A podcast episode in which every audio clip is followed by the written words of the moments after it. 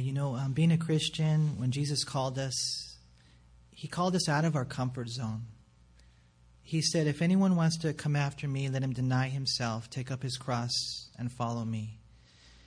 And so those are the terms of discipleship. And that means, number one, you got to say no to yourself. No to all the creature comforts. No to your agenda. Number two, you got to say yes to Jesus. If anyone wants to come after me, let him deny himself and take up his cross. And so when you say yes to Jesus, what that means is whatever it is that you want me to do, even if it means sacrifices and suffering, so be it. I say yes to you. He said, if anyone wants to come after me, let him deny himself, take up his cross, and follow me. And that's really the call. And so sometimes it means that you go on missions trips and you get sick. And some guys are missionaries, they die. Thank God Robert didn't die, but he could have died. When you stand before God one day, he's not going to scan you for money or medals. He's going to scan you for scars. What type of sacrifice did you make? What type of suffering did you experience because you followed Christ and you said no to yourself? I encourage you guys, get caught up in that, because that's what Christianity is. And you're going to get blessed when you do that. I'm not saying you're going to be a missionary or a pastor, but you might. But whatever it is that God has called you to do, and you just have to, you got to repent of your own plan for your own life. Okay, so let's pray for the people in Mexico and the work that was done there. Let's pray for our sisters that are probably coming down from the mountain pretty soon, and we'll also pray for our study. Lord, we thank you so much that we can pray to you and just know it makes a difference, Father. Like Robert was saying, they're bathing in prayer because we know, we are 100% thoroughly convinced that we can do nothing without you. We can give food, we can say words, and people can come forward and cry and whatever. A lot of things can happen, but if you're not in it, Lord, then it's vain. And so, Lord, I pray and I thank you, Lord, that you're in these things and that people really are getting saved. You're speaking life into them. I pray that churches would thrive. I pray for that new church plant down in La Paz, that you would continue to draw the people to you and bless the work and ministry there in Mexico. I thank you for Victor and Sonia. I pray especially for them, a hedge about them, because they remind me of the Paul the Apostle in the book of Acts, who would just go on these missionary journeys. And so bless them. Thank you for healing Robert. And Lord, just having your hand on every aspect of it. We want to make sure we thank you and give you the glory and the honor. And also pray that you seal the work in the hearts of the ladies, Lord, that it would not be in any way in vain, but it would just be an awesome work you've done. And praying, Lord, also for our study today, that you would meet our needs. Everyone here, and our heart, our hurts, our struggles. The Lord, you can reach us. So I pray that you would teach us your word and do a mighty work, Father. We love you. Lift up this time to you in Jesus' name. Amen. Cool. Well, if you have your Bible today, let's open up to 1 Thessalonians chapter 5. As we near the conclusion of this letter, we're going to see in verses 12 through 15 that Paul deals with relationships within the church. When you guys get up in the morning and you have your Froot Loops, maybe you have coffee first. How many of you have coffee first? Yeah, first coffee, then, your Froot Loops or whatever it is that you might have for breakfast. I usually slice a little banana in there and put some, Honey Nut Cheerios or something, Anyways, but when you wake up in the morning and you're getting ready for a Sunday morning service, you pray, Lord, do a work in my life.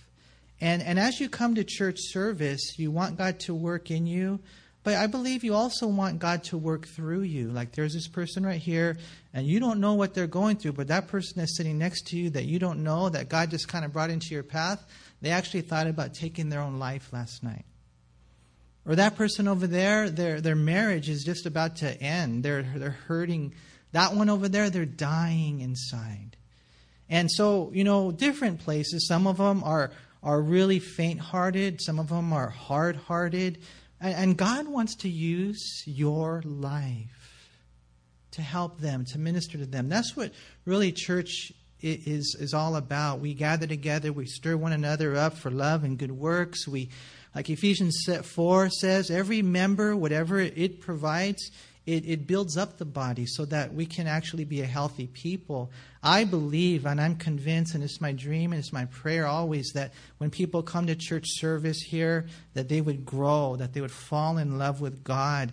They would become a godly man and a godly woman. In spite of the things that you're going through, in spite of the circumstances that you find yourself in, you know that you can actually be strong in the Lord. That's my prayer. And God can make you an outstanding husband or father or, mom, wife, friend. The single people, that you would stay pure. You would stay pure, focused, and serving the Lord with all that time that you have. Just whatever it is, and that God would then infiltrate this world. And we have that guy over there, and he's a Christian construction worker that just shines for Jesus, or that doctor over there, that firefighter, that lawyer, that person that works, at Starbucks or Target. It doesn't really matter wherever God puts you, that we would shine for the Lord. And so, we come together, and when we understand the way it works, that it's not just me going to church and hearing that guy talk and then leaving, but me coming to church and participating in this thing because this is what we're called to do, and there's a structure, an organization, then it's going to be so cool. God is going to bless you. And I see the Lord doing that. I get so excited when I see people really coming in and really growing, really changing, transformation in their life.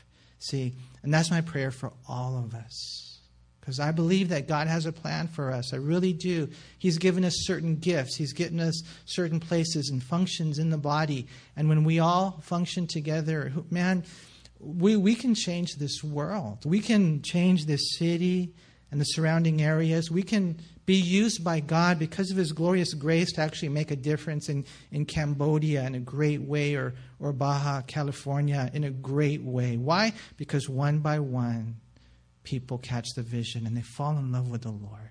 We become healthy Christians.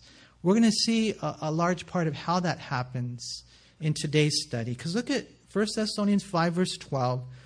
It says this, "And we urge you, brethren, to recognize those who labor among you and are over you in the Lord and admonish you, and to esteem them very highly in love for their work's sake. Be at peace among yourselves. Now we exhort you, brethren, warn those who are unruly, comfort the faint-hearted, uphold the weak, be patient with all. See that no one renders evil for evil to anyone, but always pursue what is good, both for yourselves and for all." We'll see today the interaction in the church, first dealing with leaders, and then secondly, just the church in general. He mentions the leaders in verses 12 and 13, and the first thing he says is he urges them, notice there in verse 12, to recognize those who labor among you and are over you in the Lord and admonish you. We're to recognize the leaders. The word right here translated recognize, it's usually translated just to know. Like KJV translates it to know. To notice them, to see who they are. And part of the way that you'll see that is you're going to see, at least it's supposed to see anyways, that they labor.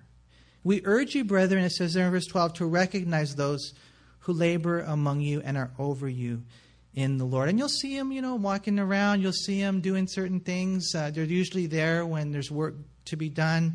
And a leader is one who's supposed to labor. Right here, the word labor, it means to labor with wearisome effort and toil and grow weary and tired, sometimes even exhausted. When you're a Christian leader, you're supposed to work hard, right? And that's what the Bible says. If the leader is a spiritual leader, then he's going to be hardworking. He's going to be laboring in the Word and digging in the Word. He's going to get on his knees and on his face, and he's really going to be praying hard. He'll be meeting with other people. He'll be counseling with those in crisis situations. He'll be having, marital meetings and dealing with issues, and then he's emptying the trash and vacuuming the rug, mopping the floors, running errands. Basically, the spiritual leader, those guys are supposed to be laboring, doing whatever needs to be done. That's why it's important for us to know that the title of minister, it means servant. That's what we do, or we're supposed to do anyways, as leaders. It's one who executes the commands of another, a servant, a waiter, so to speak. And so Paul says right here, recognize those who labor among you and are over you in the Lord. And so that's the structure. You know, we have people who are over us in the Lord, our overseers, elders / pastors, assistant pastors, maybe senior pastors within the church. There is a spiritual structure within the church because organization is required for any organism. So your body, it functions together and it has a certain structure. Otherwise, it wouldn't be able to function properly. And Paul says that's true in the church as well. You guys, when you come in, and I know some people, they don't like it. They don't like the concept of leaders. They don't like the concept of having anyone over them. But we need that. We won't get anywhere without someone who's leading the way. And so Paul says, recognize them. You'll see them laboring, and also you'll see them admonishing you. That's what we're supposed to do as leaders anyways. We urge you, brethren, to recognize those who labor among you and are over you in the Lord and admonish you. That's what they're supposed to do. They're supposed to admonish. Now, we don't use that word too much, but literally in the Greek, it means to warn. In everyday terminology, it means to warn, even reprimand somebody firmly if necessary. Why? Because we care for you. I don't want you, we don't want you to go to hell. Jesus said, for God so loved the world that he gave his only begotten Son, that whoever believes in him will not perish. But if you don't believe in him, you will perish. See, leaders are supposed to warn you about things like that. The road that you're on right now, if you stay on that road, where will it lead you? We see what's ahead, and you have to, you know, you have to accept the warnings, the admonishments. That's what leaders are supposed to do anyways. And I know it's not a popular experience nowadays. People don't like to be, you know, no negative words, no warning, no reprimands, but it's good for us. It's the job description of a leader. And really the only reason God warns us is because there's danger ahead. And so Paul says, you know, recognize these guys who are doing such things. And then he says in verse 13, and to esteem them very highly in love for their work's sake. And so, you know, you esteem them. You know, that means to, you know, you think a little differently. You consider them in the place they are in. Now, one of the things that I want to make sure is so clear is that no man is better than any other man, right? You guys know that, right? And they're not better in any way. We're all human beings. I'm more wretched, I would say, than probably 95% of you.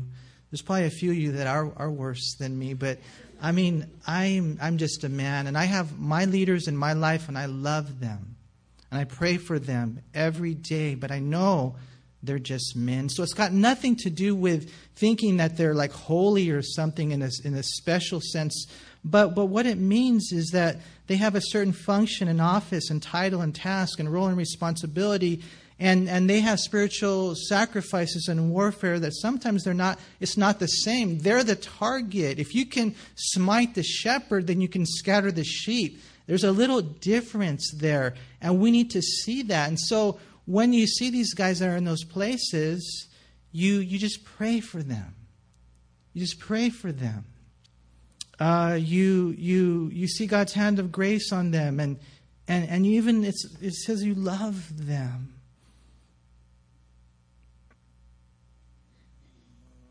You know, when you look at this and you're like, well, I don't like him, though. He's short and he has a bald head or something. I don't know, you know. It's okay. You don't have to like me, but you got to love me, right? and this is what he says. To esteem them very highly in love, notice, for their work's sake. It might not necessarily even be for them. You know, it may be just because of the work that God's called them to do.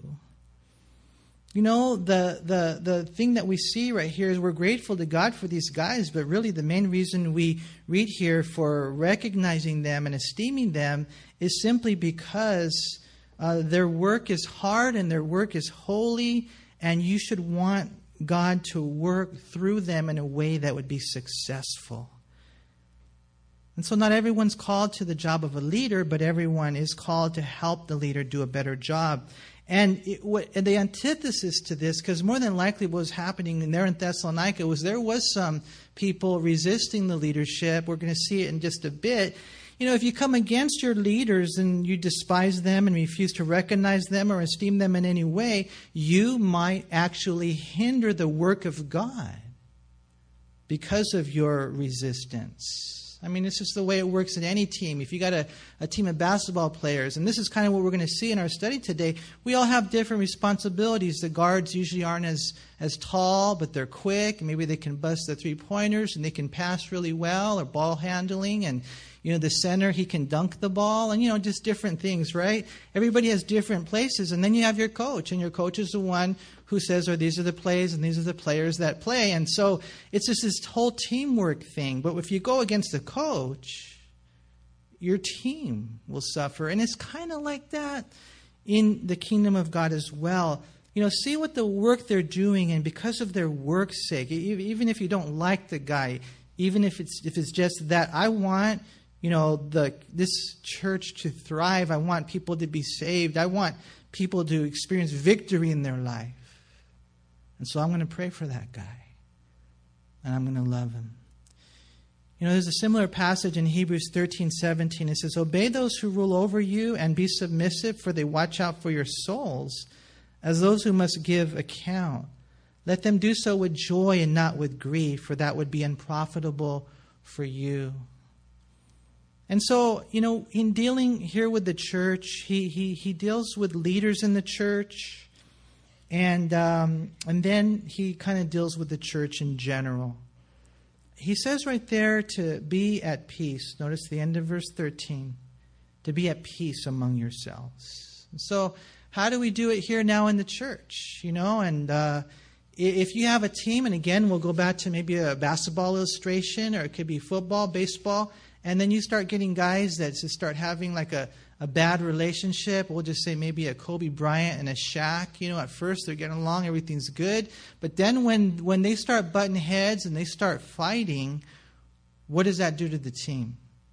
Now, I would say this, that if you're going to be a successful team, it's not going to be the superstar who makes the team win. It's going to be the chemistry in the team. That's why the Kansas City Royals are so good right now, right? I mean, these guys beat the best team in baseball, the Angels, right? They swept them, man. Where did that come from? And now, then they swept the Orioles. Now, I don't know what's going to happen in the World Series. I mean, I got $100 on them, but I'm not sure, you know. But I just know there's this chemistry. There's this confidence. There's something that we can learn from in the church. There's not really any superstars. It's together. There's victory. That's what God wants to do in the church. And so you got your leaders, nothing special about them, but they do have a special work. And you got everybody else. And we have to, number one, be at peace with each other. It's a present tense command. I command you to always be at peace. And it can be difficult. It can be a challenge, right? From what I understand, during the last 4,000 years, there have only been like 268 years of peace. Imagine that. In spite of all the well-thought-out, good-intentioned peace treaties, man, you hardly have any peace. In the last 3 centuries, there have been over 300 wars in Europe alone. So it's hard to have peace. It's a problem in the world, and sometimes it becomes a problem in the church. You've probably heard that poem, "To dwell above with saints we love, oh, what grace and glory. But to live below with saints we know," now that's a different story, right? I know this guy, man. He's just going to give me a hard time. But we need to do our best to cultivate Christian peace and to keep that peace. As we read in Ephesians chapter 4, verse 3, endeavoring to keep the unity of the Spirit and the bond of peace. And the Bible says, blessed are the peacemakers. You know, you see something going on. Maybe God will use your life to bring peace in this church. We have to do our best. The Bible says in Romans 12:18, if it is possible, as much as depends on you, live peaceably with all men. Now, this passage teaches us to do our best. But you want to know what else it teaches us? It teaches us that sometimes it's not possible. You know, and I've seen things in families that just break your heart. I've seen things in churches that just break your heart. You know, when I think of this, I think it's rare, but I think it does happen.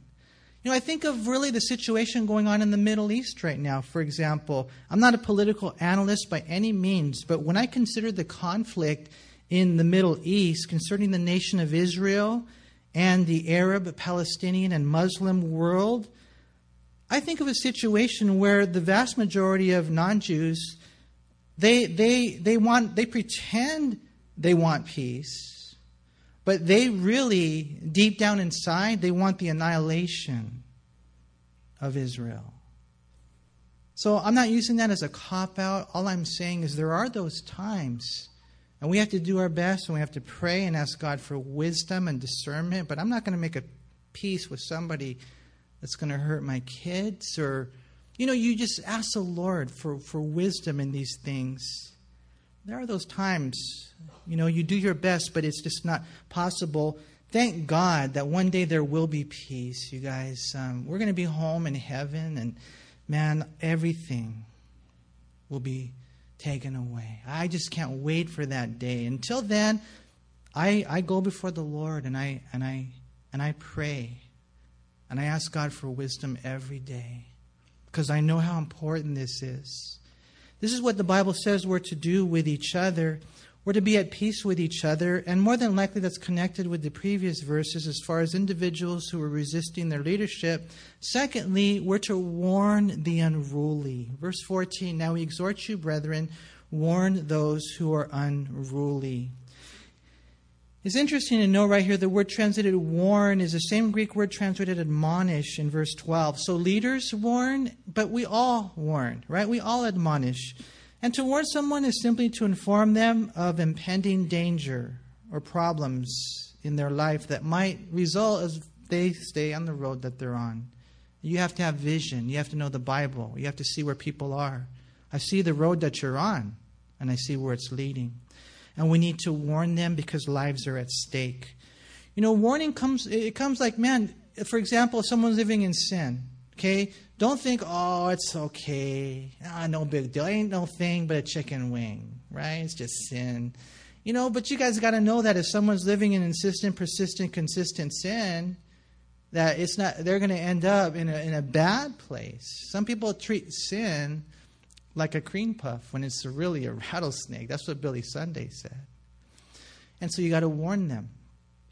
You know, it reminds me of a story I read during the 1982 war in the Falkland Islands. You guys remember that? Any of you are old enough to remember that?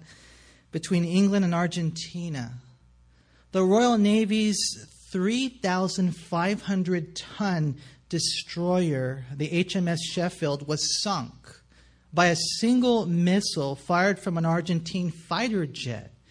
It caused the people of England to wonder if modern surface warships were obsolete, like sitting ducks for today's sophisticated missiles. But what happened was this. Later it was revealed that the Sheffield's defenses, they did pick up the incoming missile, and the computer on the ship correctly identified it for what it was, an incoming missile, French-made Exocet.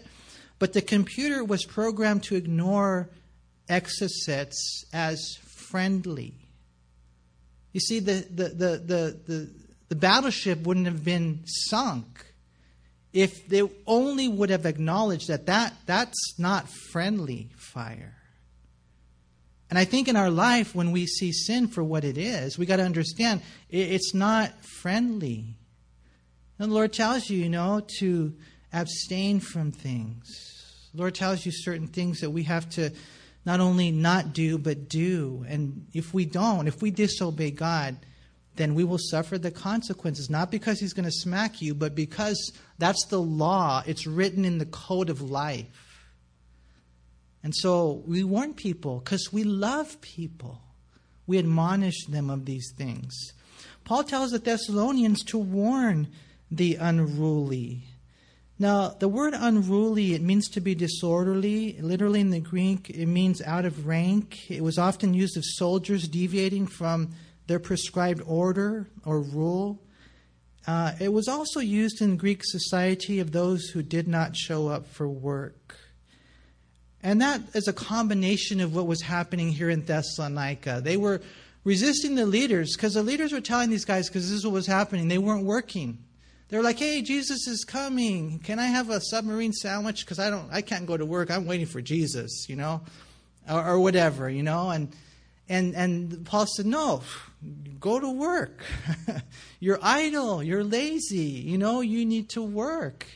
And these guys were resisting authority. They were unruly in that sense. And we're going to see it's mentioned in 1 Thessalonians 4. If you'll notice back in verse 11, he talks about these guys that need to work with your own hands as we commanded you. And then later we'll see him again in 2 Thessalonians when we get there, where Paul literally has to tell these guys in 2 Thessalonians 3 verses 10 through 14, if you don't want to work, then you're not going to eat. Oh, that might get him going, huh? And so he says, you know, be at peace among yourselves. If you see somebody who's unruly, then warn them, admonish them, right? And then the next thing he says there in verse 14, he says to comfort the faint-hearted. Comfort the faint-hearted. And so, you guys, when we come to church service, man, we ask the Lord to give us his eyes, you know, to see people the way that he sees them. You know, when we come to church, well, how's she doing? I wonder how they're doing. Are they faint-hearted? Is this person that I'm talking to that God brought in my path, are they maybe an unruly person that needs to be warned? A faint-hearted person that needs to be comforted? You know, we see our leaders and we see different people in different situations, and now we know what to do. And when we see the faint-hearted, and those are usually translated as timid, what we do is we comfort them. It's an interesting word, faint-hearted. It means literally small-souled. But it practically means this. It means somebody who wants to give up. I wonder if there's anyone here that wants to give up. You want to give up on the calling of God on your life. You want to give up. Or maybe you want to give up on your life as a whole. I mean, I wouldn't be surprised if some people here, they actually contemplate the thought of suicide. You know, and I've learned over the years, and I'm sure you have as well, that you don't take those things lightly. Someone says, you know what, I don't want to go on. You know, and I want to end my life. You take those things seriously, because I'm sure you've seen people do that. I mean, maybe there's some here that want to give up on your marriage. Or you want to give up on your, you know, it could be your child. It could be the Lord. You're like, you know, I've been going to church for all this time, and I don't know what your thing is, but, you know, you're like, I don't have a lot of money, or I don't have a house, or I don't have a girlfriend, or I don't have a boyfriend, or, you know, and then so you choose not to serve God anymore. You're faint-hearted. That's what that word means. Somebody who they don't want to go on. And Paul says, when you come across somebody like that, you comfort them. You lift them up. Do you realize that God can use you to lift somebody up off the ground who's ready to give up? I pray that we would know that. You know, it's not just, you know, everybody coming in and they're going to hear the study or whatever, and they're going to go home and they're going to be all better now, all fine and dandy. No, it's God brought somebody into your life. And then you find out, you know, where they are. You find out, you know, what's going on. You comfort them. The Greek word means to come near them and encourage them, to calm them, even to console them. And so when you have someone who's unruly, don't comfort them. When you see someone who's on the wrong road, you warn them. Some people, they're like cookie cutters. They do everything the same. It's always comforting. I'm kind of like that. I tend to be that way. You're like, no, you're not. Well, yeah, by nature, I usually am like that. I'll comfort everybody. I'm soft on everybody. But God says, don't comfort the unruly. And there are others that they're always like boom, boom, boom, boom. They're always like the mean guys. They're always like the hard words. And what do? They warn everybody, even the faint-hearted. And God says, don't do that. When you come across somebody who's faint-hearted, you comfort them. It's like Henry will pray sometimes. He'll pray, Lord, comfort the afflicted and afflict the comfortable. That's the way we need, because that's what the Bible says. And we find out where people are, and then we minister to them accordingly, because this is real, I mean, lift the faint-hearted with words of truth and encouragement. We've seen in this letter to the Thessalonians that a lot of them were hurting because people had died. And that just brings me to another point. If I can just say this, because over the years, I finally feel like maybe I'm getting to a place of maturity. I'm still not there yet. So those of you guys who are 20s or 30s, you're probably more advanced than I was, but it's going to take time, man. When you get older, and this is one of the things I've learned. I'm so dense, but I learned that when somebody dies, and then here's this person over there, and their husband died, or their father died, or their child died, or don't forget about them. You pray for them. You keep a list. You find out someone died, you keep their name right there, and you pray for them. Pray for them for 5 years. Because it takes a long time, and they're going to go through. It hurts. And every once in a while, you send them a little note, or you ask them, how you doing? Or you just might even say to them, I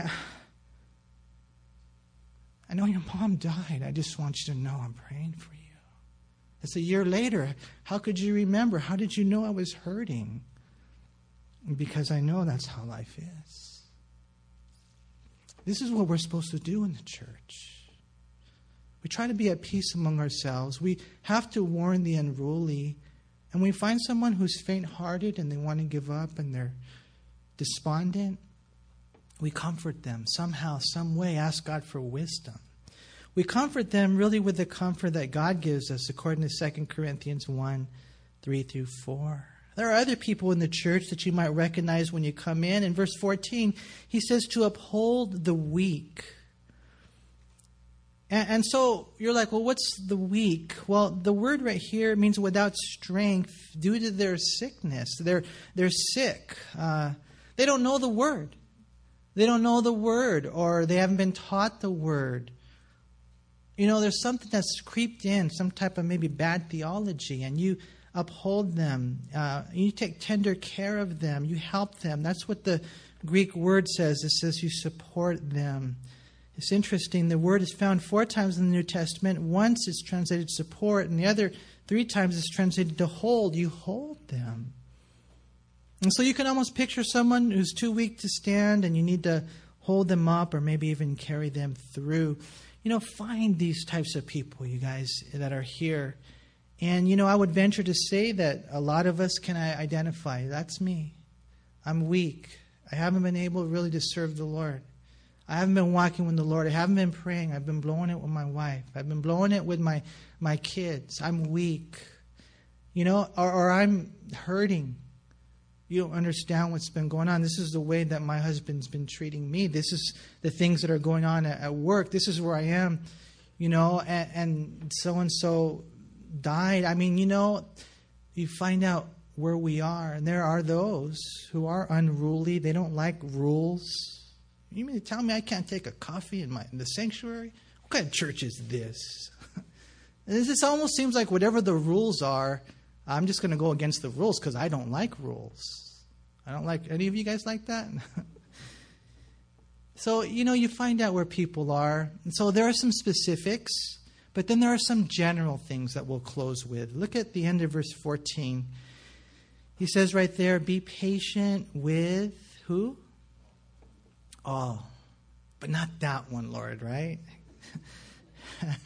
Yeah, that one. They're hard head. They're knucklehead. They're hard to handle. And the Lord just says, just like I'm patient with you, mijo. Just like I am so long suffering with you, and I can testify to that. How God is so long suffering with me. We're supposed to be that way with others as well. With all of them. Up to this point, we've been instructed to kind of see where different people are, leaders, troublemakers, the hurting, the sick, minister to their unique needs in unique ways.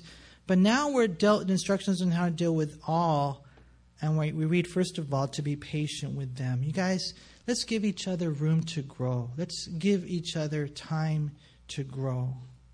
The word right here refers to being long-suffering, slow to avenge, which kind of leads us to our next command. He says in there in verse 15, see that no one, so now we're being, overall, no one renders evil for evil to anyone. So someone does you wrong and they insult you. It's a lot of times you feel entitled, or you almost feel like you have to insult them back, because what happens if you don't insult them back? What happens if you don't put them in their place? They might do it again, right? So you got to take care of business, right? And the Lord says, no. As Christians, it's a little different, man. You render no one, evil for evil to no one. And you turn the other cheek. You share a word of kindness. This is how we're supposed to function in the church. Paul even wrote in Romans 12:17, repay no one evil for evil. Peter said the same thing in 1 Peter chapter 3, verses 8 and 9. Be courteous, not returning evil for evil or reviling for reviling. And I'll be honest with you, sometimes, because I'm a knucklehead, someone will come and let's just say, it's my wife and she says something, and I'm like sinless until she sins. When she sins, then I join her, right? And God just says, no, it doesn't work that way. And of course, usually it's the other way around. I'm the instigator. But man, the way that we work, imagine how different your marriage would be. Imagine how different the church would be if we had these things and we really took them to heart. I'm going to find somebody who's faint-hearted and I'm going to comfort them. Or someone, we see them, they're sick and they're weak, and I'm going to hold them up. And someone, maybe they're even unruly, and I'm going to love them by warning them. And then someone, and they tire you, but you're patient, you're long-suffering. Or someone, over there, and they do you wrong. And you're like, justice. And God says, no, be so careful with that. Jesus said in Matthew 5:43-48, that we're actually supposed to love our enemy. Do good to them, because if not, we're just like the world. He closes there in verse 15 by saying to always pursue what is good, both for yourselves and for all. One translation says, good should be your objective always among yourselves and in the world at large.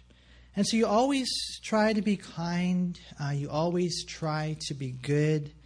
As a matter of fact, the word right here, to pursue, it means that you're going to chase after that, And when we have that as a church, man, then what God will do, it will be absolutely amazing. I don't know if you guys realize, are cognizant of where you are. How many of you here, just out of curiosity, wish in one sense you can go back to high school and redo it? Because you're like, I'll go back to high school and I'll actually go to class. I'll go back to high school and I won't be high. I'll go and I'll pay attention, because, when we're there in the middle of that high school days, we're just not like in our right senses, and we don't realize really, like, I think in one sense, some guys do, like Mark's son, Randy, he did, but most of us, we don't realize the opportunity of where we are at that place in life. And if we would, invest ourselves right here, right now, what a difference it would make. And I think that sometimes That's kind of the way it is in the church. Like, we go to church out of routine. We go to church because that's what we do on Sundays, when we don't realize that God's calling us to go to church to seize this opportunity to worship Him and to help other people and to be helped by others and to grow and to be healthy. And if we invest now, understanding this beautiful opportunity that we have right here, right now, together with each other, what God can do in our life. I've been blessed because I got, God took me and God just put me like right in the middle. And He forced me to. I don't know if force is the right word, but I was right in the middle of that. And I'm afraid that some of you, you're not like right in the middle of that. Like, you come and you're on the outskirts. You come and you leave. You come and maybe there's superficial, not fellowship, but there's superficial conversations going on. And God just says, I want you to open up. Is your heart hard? Open up. Is your heart dying? Open up. Is your heart weak? Open up. And as we do, then, man, we catch the vision as a church to minister to each other. Maybe you're here today and you're not even walking with Christ. It's not like you were, and usually it's not the case. Usually it's not like, well, I don't want Jesus and I don't want God. I don't want to go to heaven. It's usually not like that. It's usually just you got caught up in the world. So here you are today. And I just want to encourage you to know that this is an opportunity for a new start in life. When you come back to the Lord, He will run to you. Luke 15 says that when that prodigal son came to his senses, the father ran to him. And so I just pray, you guys, that we be where we belong, that we would come back to the Lord. And if you're not a Christian and you're like, well, I don't know really what this is all about, let me just close by saying this, that this is about a relationship with God. This is not a religion. Church doesn't save you. Jesus saves you. Jesus died on that cross for all your sins. They put Him in a grave, but He rose again the third day. And I know it might sound too good to be true, but they call it the gospel, which means good news. The good news is that if you give your heart to Him, if you're just willing to turn from your sins and trust in Jesus, then you can be saved today. All your sins forgiven. And you'll know for sure that when you die, you'll go to heaven. You'll have life because Jesus died for you. And so I pray that today, if that's you, that today you would give your life to Christ right here, right now. Don't go out there and do whatever I'm going to go to soup plantation. No, don't go. Don't do anything, because there's nothing. There is nothing. There's nothing more important than your relationship with God. So please, get right with the Lord. Right here, right now. Okay?